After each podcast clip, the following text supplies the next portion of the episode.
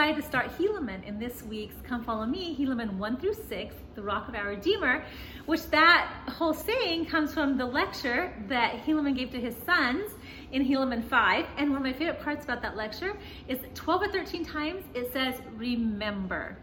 I have a feeling that remembering is really important in our lives. Remember who you are. Remember the things the Lord has done for you. Remember your ancestors. Remember the faith of those who have come before you. Remember the things the prophet has asked us to do. Remember what has worked in the past and what hasn't worked in the past. And we kind of go through that in these chapters, right? But let's read Helaman 5:12. And now, my sons, remember, remember that it is upon the rock of our Redeemer, who is Christ, the Son of God, that ye must build your foundation, that when the devil shall send forth his mighty winds, yea, his shafts in the whirlwinds, yea, when all his hail and his mighty storm shall beat upon you, it shall have no power over you to drag you down to the gulf of misery and endless woe, because of the rock upon which ye are built which is the sure foundation, a foundation whereon if men build, they cannot fail. And then it says, 14, they did remember his words. Our Savior, the things that he has done for his, his sacrifice and his unconditional love and his example will fortify us against any storm that comes our way, any temptation that we are faced with, any difficulty that we encounter any affliction that we have to endure, that our Savior will absolutely be exactly that. He will save us if we will allow Him to come to our rescue. And so I love that it talks about Him being our rock, our foundation, that what we are able to stand on so that we can't be blown away, knocked over, frustrated, right?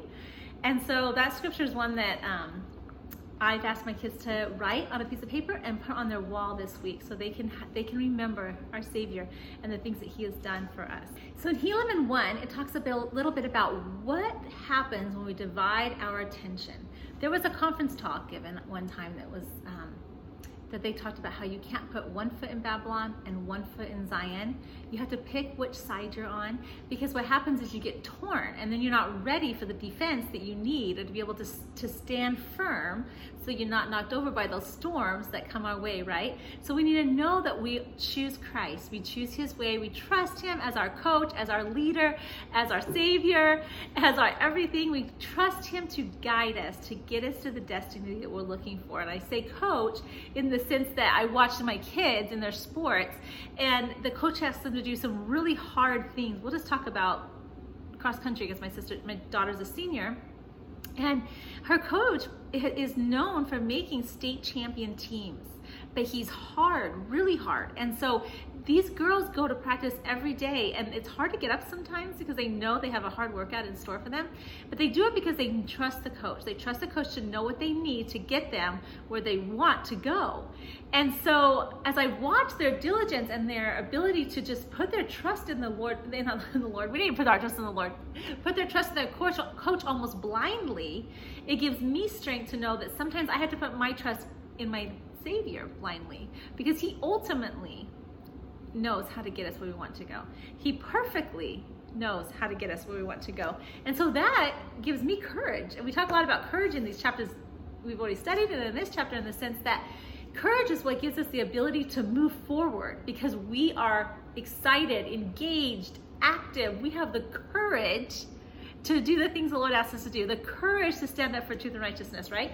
And so when we're divided, when we're split, and the adversary loves to divide us, whether it's politically and it's as a nation, as a community, or whether it's even in a church family or even within our own selves.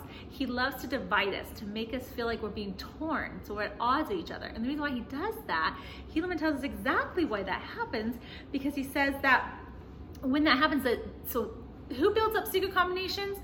The adversary, Satan. He is the head. He is the, the leader of all secret combinations, right? Yeah, in Helaman 6, 30, it says, It is he who is the author of all sin. And they're talking about Satan, the author of all sin. Whenever the secret combinations take hold, in, and I, I refer to secret combinations as anything that is moving us away from the Lord. So we see it in our nation now. They're not in secret anymore. They start off in secret until they get powerful enough, and then they're just out in the open. We're here, and we um, are, you know, are here to take your freedoms, your your um, agency. But that happens within each of our own individual lives within us, the battle within us. And Satan wants to trap us, chain us, distract us, deploy us, whatever he can to move us away from Christ and away from that direction, that protection, so that he can then say, okay, now now I have more control over what they do than what the Lord has. And so in here it says that these combinations, they, you know, because I remember back when Alma, and even says this, remember these are the these are the secret oaths and things that Alma was talking about that we do not want to pass on to our children. We want to pass on the scriptures and the words of the prophets and the advice of King Benjamin and all the greats who came before. We want to pass those things on to our children. We don't want to pass on the secret combinations, but he says that's not where it came from. It wasn't because we passed it on, it's because it was put into the hearts by Satan. He can he just places it upon our hearts, and he does that with wanting us to be over over um, joyous for things like um, greed and power and um, success, maybe in things that aren't pointed in the Lord's direction, right? Okay, so it's Helaman 5 30, where it tells us to how to understand how to what the Holy Ghost sounds like. It says that it came to pass that when they heard this voice and beheld that it was not a voice of thunder, neither was it a voice of great tremulous noise, but behold, it was a still voice of perfect mildness, as if it had been a whisper and it did pierce even to the very soul. The ability to hear and recognize the Holy Ghost is the greatest gift that we can have. And He literally will help us in every situation if we can be in tune with Him and recognize it. If He's not going to come in and scream and yell and shout and shove and push, it's not a feeling of overbearance, it's not a feeling of being forced it's a feeling simply of guidance, of love. Simply, it usually feels like your own voice, your own head, but it moves you in the direction that you're seeking or closer to the Lord or protects you and stops you and warns you.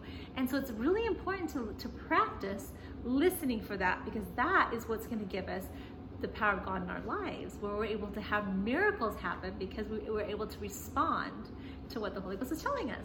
And that is one of the things that we can do to prepare. Live righteously so that we live worthy of the Holy Ghost, and then practice responding and listening and hearing and recognizing it. And I've even learned that it's crucial that I point out to my children when they hear the Holy Ghost so that they know how to respond and listen and hear. Because sometimes it gets overwhelming. Like, what does it sound like? What exactly are you talking about? I've never felt that, like a burning of the bosom. Like, I've never felt that. Maybe you have because it was a soft burning, a simple burning, a hug maybe, right? But it never leaves you because you recognize it and you recognize this impression. And then when you respond to it, you see the Lord's hand in your lives and you think, oh my goodness, like he guided me. This is amazing. And so I've had the opportunity to point that out to my children one at a time, especially the older ones. And it has changed their lives as they realize how subtle it is and how simple it is. And it's so it's life changing and it's exciting but the, it comes in a still voice of perfect mildness, as if it, is, it had been a whisper. It did pierce even to the very soul.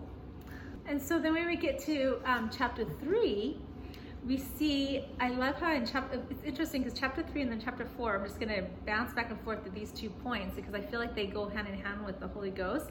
But I feel like if we allow the Holy Ghost to help us, He will help us not to get involved in contention, pride, dissensions, um, and iniquity. He'll help us to be able to recognize flattering words and things that can then overtake our minds and consume our thoughts. But in chapter in verse 1 of chapter 3 it says, And it came to pass in the 40th and third year of the reign of the judges there was no contention among the people of Nephi, save it was a little pride which was in the church, which had caused some little dissensions among the people, which affairs were settled in the ending of the 40 and third year. And little, little is scary. Little is something that sometimes we need help with because it, it's small and almost unnoticeable or insignificant, we think. And, you know, I was talking to my college student and she was talking about just how iniquity doesn't start little. I mean, it doesn't start big, it starts little.